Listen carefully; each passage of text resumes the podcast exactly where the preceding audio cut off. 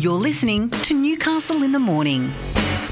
Welcome back to the program. It is uh, twenty-one past eleven here on Newcastle Live. It's a little bit chilly outside. It's only sixteen degrees here in Newcastle West.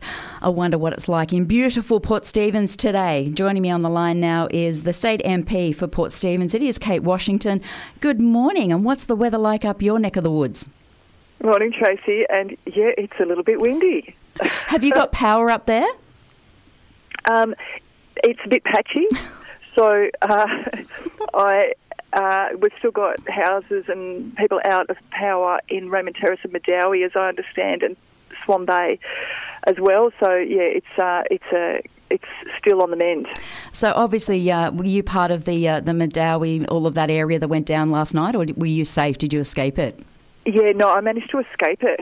Uh, And I'm hearing various reports of people coming back on, and it's a bit hard to tell what's still out. So anyway, it is uh, a work in progress, Osgrid keeps telling us. So we'll hopefully hopefully have everyone back on very soon. Oh, fingers crossed, because it's too cold not to have your heating on it at all at the moment. It's, uh, it's a little bit chilly.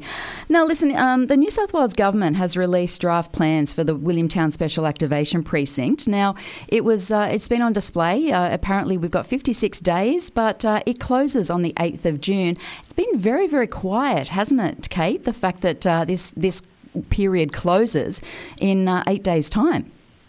Yeah, I think uh, everyone has been distracted by something else going on, perhaps a federal election.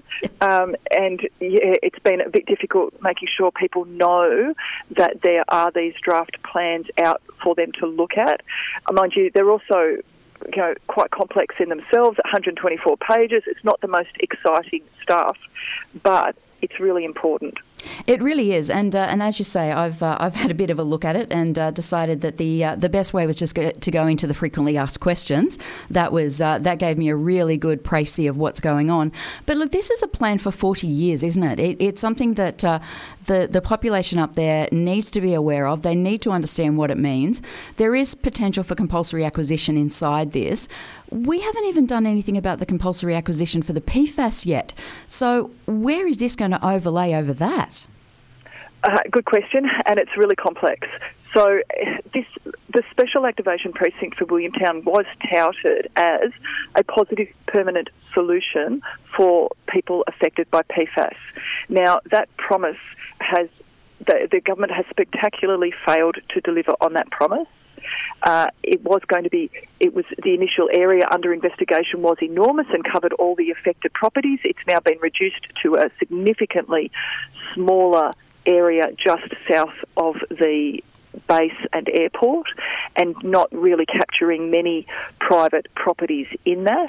Um, and so the possibility of compulsory acquisition has been reduced to a small, a handful of properties. But even those people are uncertain of timing.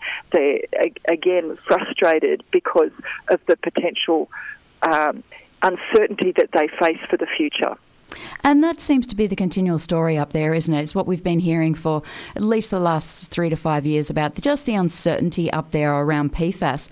Obviously, Kate, we have a new government. Do you see that uh, that things may move on that now?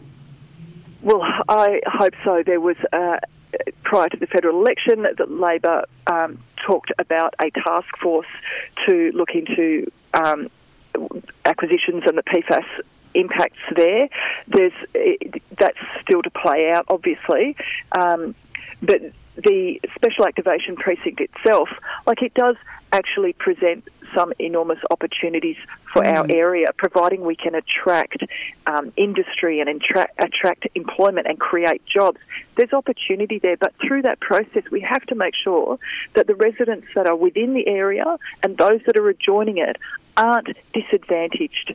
And that's what I've got genuine mm. concerns about. So have they. Now, obviously, we know that there are there are no no orders in place yet. This is still a draft. Uh, once once all the feedback has been uh, has been given, they'll then go back and do another one. Um, are you hopeful that uh, that the concerns that are raised by the community will be taken into consideration? I, I'm always hopeful that they will all, be taken into hopeful. consideration. But honestly, this process so far has it's taken a lot longer than was anticipated because it is very complex. Mm. And the whole area, as anyone that lives around there and goes through there knows, it is prone to flooding. Mm. So the drainage issues there that have also made the P FAS problem particularly difficult will make this project particularly difficult. And it is also why we need to ensure that whatever is wherever we land, that it doesn't make that problem worse. And, you know, I'm no expert. I'm no hydrogeologist or, uh, you know, pollution mm-hmm. expert. But every time we get a, a, a new project around there, we're told there's not going to be impacts on other residents, and invariably there is. So I, I, I there is genuine concerns, and I'm hopeful that the department, through this process, hears them and responds to them. Now, we know that there's a meeting today. Uh, there's It's from twelve till three or five till seven at the uh, the Mooroo Community Centre. There's also another one tomorrow between ten and one. That doesn't give people a great deal of time, does it?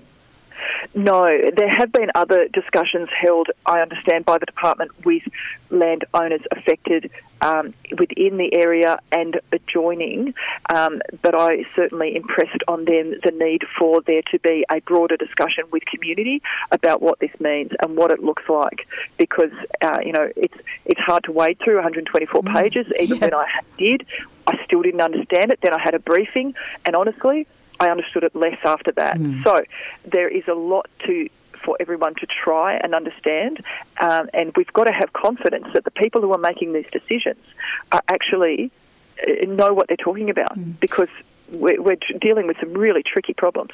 You really are, and you know when, when you're talking about uh, you know residents who have concerns about you know the con- compulsory acquisition process, the timeframes, the impacts on their own properties, there's still a lot of things up in the air.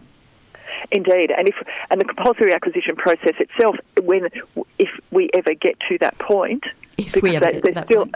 you know, there's still uncertainty around mm. that in itself. But what does that process look like?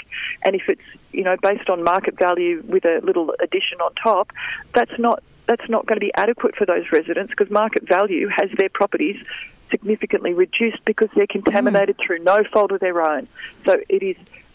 It is complex. This is going to be a long time playing out, but right now there's an important role our community can play in giving feedback, and as you said, that feedback needs to be in by the eighth of June. Where do we go to find out more information on this, and uh, and so residents can be fully informed and they can get their uh, their submissions in and in quickly?